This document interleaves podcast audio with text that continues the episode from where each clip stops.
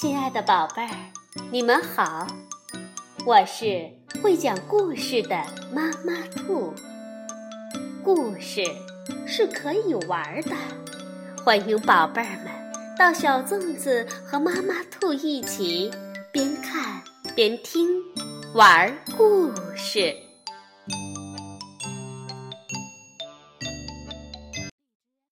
宝贝儿，晚上好。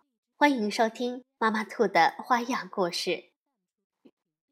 每天晚上，一只长相吓人、龇牙咧嘴的鳄鱼会悄悄地从书中爬出来，进入孩子们的家里。爸爸和妈妈害怕极了，准备叫警察来抓它。我们一起去看一看，这是一只什么样的鳄鱼呢？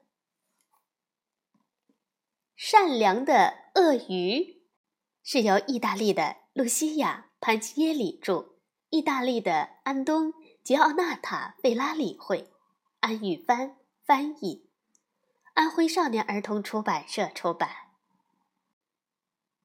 从前有一只长得很吓人的鳄鱼，它有着尖尖的牙齿、大大的尾巴、绿色的鳞片。跟其他凶巴巴的鳄鱼看上去没什么两样。它有好几米长，它的大嘴巴里牙齿多得数不清。可实际上，这只鳄鱼很温柔。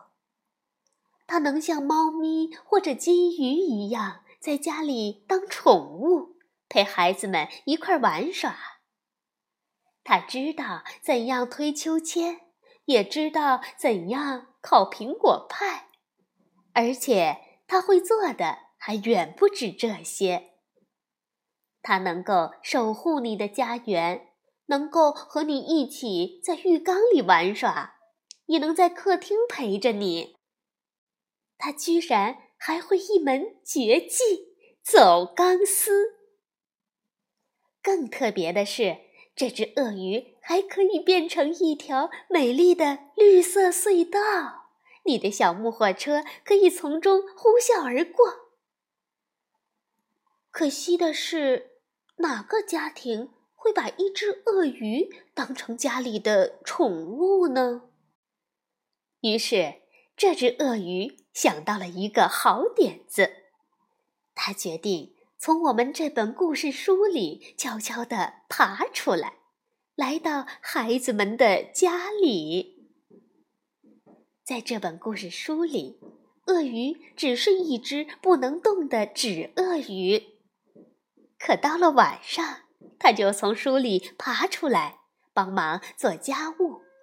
他先把玩具整理好，去厨房把碗碟都洗干净。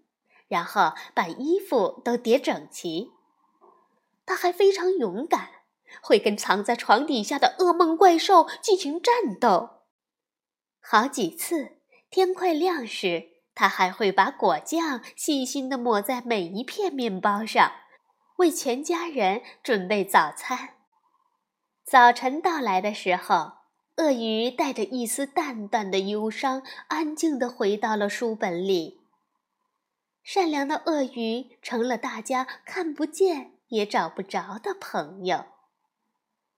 大家感到十分好奇，他们很想认识这位神秘的朋友。到底是谁在夜晚悄悄的到来，为他们做了这么多好事？于是大家决定在晚上躲进衣柜，从柜门的缝里瞧瞧。这位神秘的好朋友到底是谁？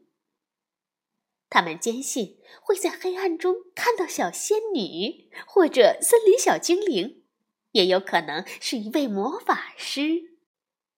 但是，在走廊尽头出现的，竟然是一条鳄鱼，一条看起来凶巴巴的鳄鱼。有着长长的尾巴和巨大的嘴巴，还有多的数不清的牙齿。妈妈惊恐地喊道：“哦，救命啊！哦，快点叫警察！”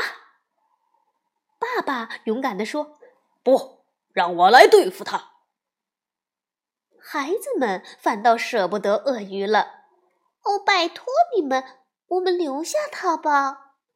是啊，它只是只善良的鳄鱼。善良的鳄鱼，但是我们怎样才能知道它的善良是真的还是假的呢？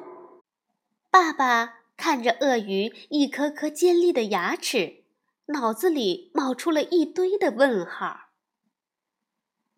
太阳快升起来了，善良的鳄鱼为爸爸妈妈准备了一壶香浓的咖啡。爸爸说。